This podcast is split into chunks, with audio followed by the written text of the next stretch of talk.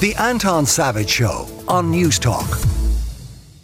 Yesterday, teacher Enoch Burke arrived to the Four Courts during his High Court case following his sending of what was described by the judge as a big long email. Mr. Justice Alex Owens said that in that email, Enoch Burke alleged that he was denied a fair trial, among a number of other allegations. Let's take a look back at how we got to this point in proceedings. And we're joined by the man who is now describing himself as our Enoch Burke correspondent. That's Newstalk's courts correspondent, Frank Greaney. Frank, let's walk through the road to where we got to yesterday. But just to kick us off, remind us of where yesterday ended. Yesterday ended with the judge reserving his judgment in the case. Mr. Justice Alex Owens has been hearing submissions for the 4 days of the hearing, and in the end, he said that he was tempted to deliver judgment yesterday, which would obviously suggest that he has already made his mind up, but he decided to reserve the judgment, which simply means it to be delivered at a later date, as of yet an unknown date. And in the meantime, he made it known that the orders refraining Enoch Burke from attending at the school should remain in place. But yesterday was an opportunity for both sides to deliver their closing remarks to the judge before he went off to consider everything. Clearly, Enoch Burke wasn't there again yesterday, so once again, for a third day in a row, it was all very one-sided. Once again, Enoch Burke was reminded that he could participate, that he could come back into court, but he had to purge his contempt. He was held in contempt last Tuesday for refusing to obey a court ruling. So Mark Connaughton, who is one of the barristers representing the school, he spent some time going through his case for the judge. He rejected the counterclaim that Enoch Burke had made in relation to his constitutional rights being breached, and his colleague Alex White went through that in a little bit more detail. But he did spend some hours by essentially, in a nutshell, saying, I suppose, that the disciplinary process which led to Enoch Burke being firstly suspended on full pay and ultimately dismissed from his role at Wilson's Hospital School for gross misconduct. The school simply said that that process was all above board. Enoch Burke claims that it wasn't, that he was denied his right to fair procedures. And, you know, you had Mark Connaughton yesterday making the argument that at all times, at every twist and turn, he was given an opportunity to engage with the process, and he simply chose not to. He described disciplinary hearings and staff meetings where he was disruptive and where he was asking deflecting questions and where he wouldn't directly engage with the issues at play. Enoch Burke, throughout this entire process, claims that he was fired because of his religious beliefs and because he refused to accept transgenderism. And that was utterly rejected by Mark Connaughton yesterday in his closing remarks. Now, this has all added up, Frank, to being probably one of the least significant and most remarkable cases that various different courts of appeal and High Court and everybody else has heard in recent memory. Remind us of the first arrival of the High Court into these proceedings. It first went to court when Enoch Burke continued to show up at the school, having been told to stay at home because he was suspended. Is that correct? That's right. I mean, outside of the courtroom, it all goes back to an email that was sent by his then principal, Neve McShane, who gave evidence last week. An email that she sent to all of her staff, including Enoch Burke, on the 9th of May last year. And this was in relation to a transitioning student who wished to be called by a new name and with gender-neutral pronouns. Now, she, Neve McShane, said that this was a respectful request. In her evidence last week, that's what she said. But Enoch Burke claims it was a demand, and it claims that it was a breach of his constitutional right to express his freedom or his religious beliefs freely. So it goes all the way back to that email, and a lot of things happened in the school thereafter. But I suppose, to answer your question, the first time it entered my domain, the first time it came into court, was in August, when Enoch Burke, despite the fact that a decision had been made to suspend him, again on full pay, just while these disciplinary proceedings were allowed to come to some sort of a conclusion, Enoch Burke kept showing up to school. We heard from his deputy principal, a man called John Galligan, who gave evidence of Enoch showing up at a staff meeting ahead of the new school term. He was, respectively, in John Galligan's words, asked to leave. He was told that he shouldn't be there. But Enoch continued to show up. He would often just stand in the classroom where he used to teach German and history in, reading a book. Mr. Galligan said that You never saw him bringing in any food. You never saw him eating. He would just stand in the classroom for hours reading from a book, as I say. So he was clearly not willing to stay away from the school at the request of both John Galligan and also John Rogers, who was the chairperson of the Board of Management. So that led to the school going to the High Court, seeking and being granted injunctions refraining Enoch Burke from attending at the school. But I think, as we are all too well aware at this point, Enoch Burke defied those orders.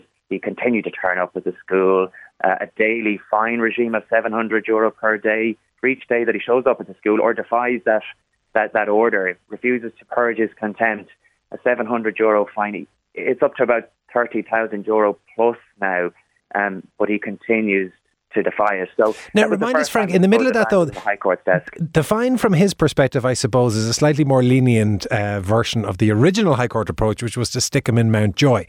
Am I right in saying that he was released from Mount Joy without ever having purged the original contempt? Yeah, Enoch Burke spent 108 days in prison for contempt of court.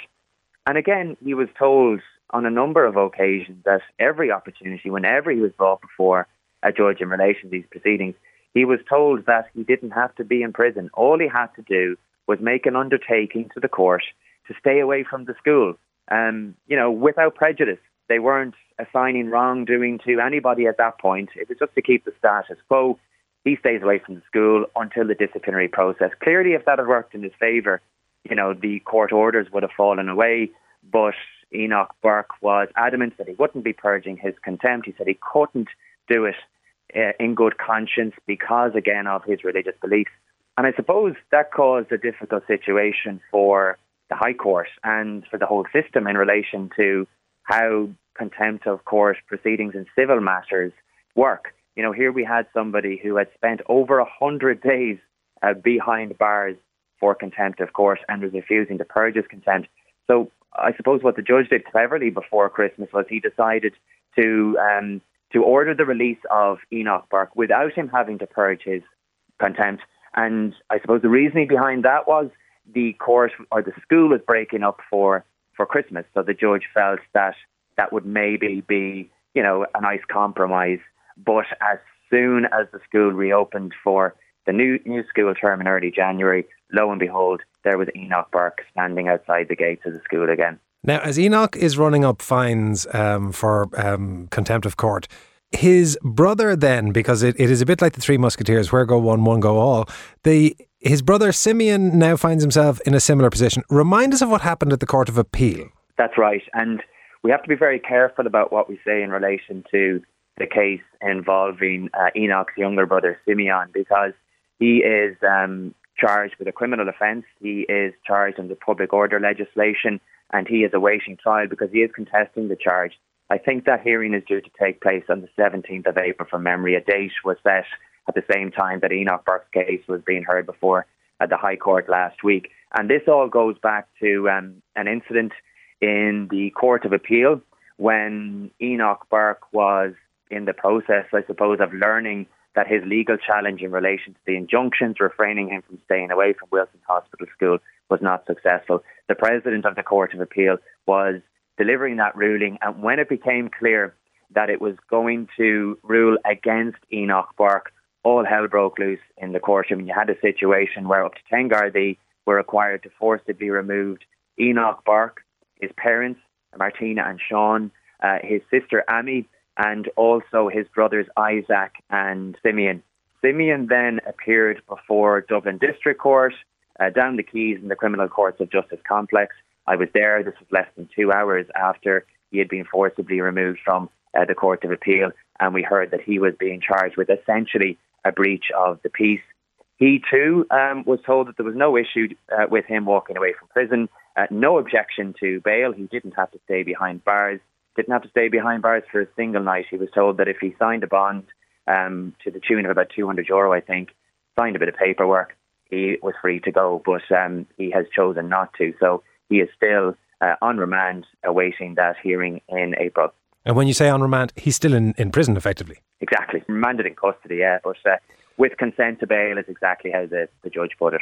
So at this point, Frank, if we're looking at a pattern, it is so far where there has been an option to either fold or double down, there has been a lot of doubling down going on. What are the options remaining to Enoch Burke if the High Court, when it does come back with the judgment that is currently reserved, if it doesn't go in his favour, has he played all the cards that he can be dealt? No is the short and simple answer to that question. There will be an avenue of appeal if Enoch Burke is unsuccessful in relation to the hearing of this main event. And that's the funny thing as well. You know, we've been talking about Enoch Burke for months now, but the reality is that the main event only really took place before the High Court last Tuesday, because Enoch Burke decided to first challenge the validity and the lawfulness of those injunctions refraining him from staying away from the school. He was previously offered an early hearing date in relation to the main dispute between him and Wilson's Hospital School. And that, again, goes to the disciplinary process that led to him being suspended and subsequently dismissed from his teaching duty. So, you know, obviously that took place on Tuesday over the course of 4 days. He wasn't an active participant in the end because he was held in contempt and refused entry into the courtroom unless he purged that contempt.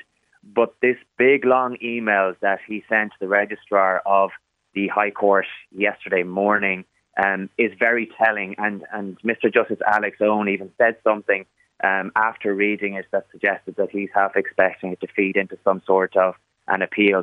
The reason Enoch Burke was held in contempt of court on Tuesday was because he had made some very serious allegations against the lawyers representing the school. He accused them of deliberately tampering with material relevant to the case. Now, the judge heard from both sides. It was utterly rejected by lawyers for the school. And in the end, the judge ruled against Enoch Burke. And Enoch Burke simply wouldn't accept the ruling of the court. So after some time toing and froing, you know, we spoke about it earlier in the week. He was told that he was in contempt of court. Now, the thing is, there is an avenue of appeal in relation to that decision. So Enoch wasn't happy with the decision made by the court. The long and the short of it is, whether you're happy with it or not, it's like shouting at the referee after a penalty has been given. Whether you think it's the right decision or not, that's not the time or place to agitate your concerns. Enoch Burke could have continued with proceedings. He could have cross-examined witnesses. And then, if things worked against him, he could have brought that to the Court of Appeal a little down the road, but he chose not to. The Anton Savage Show, Saturday morning at 9. On Newstalk.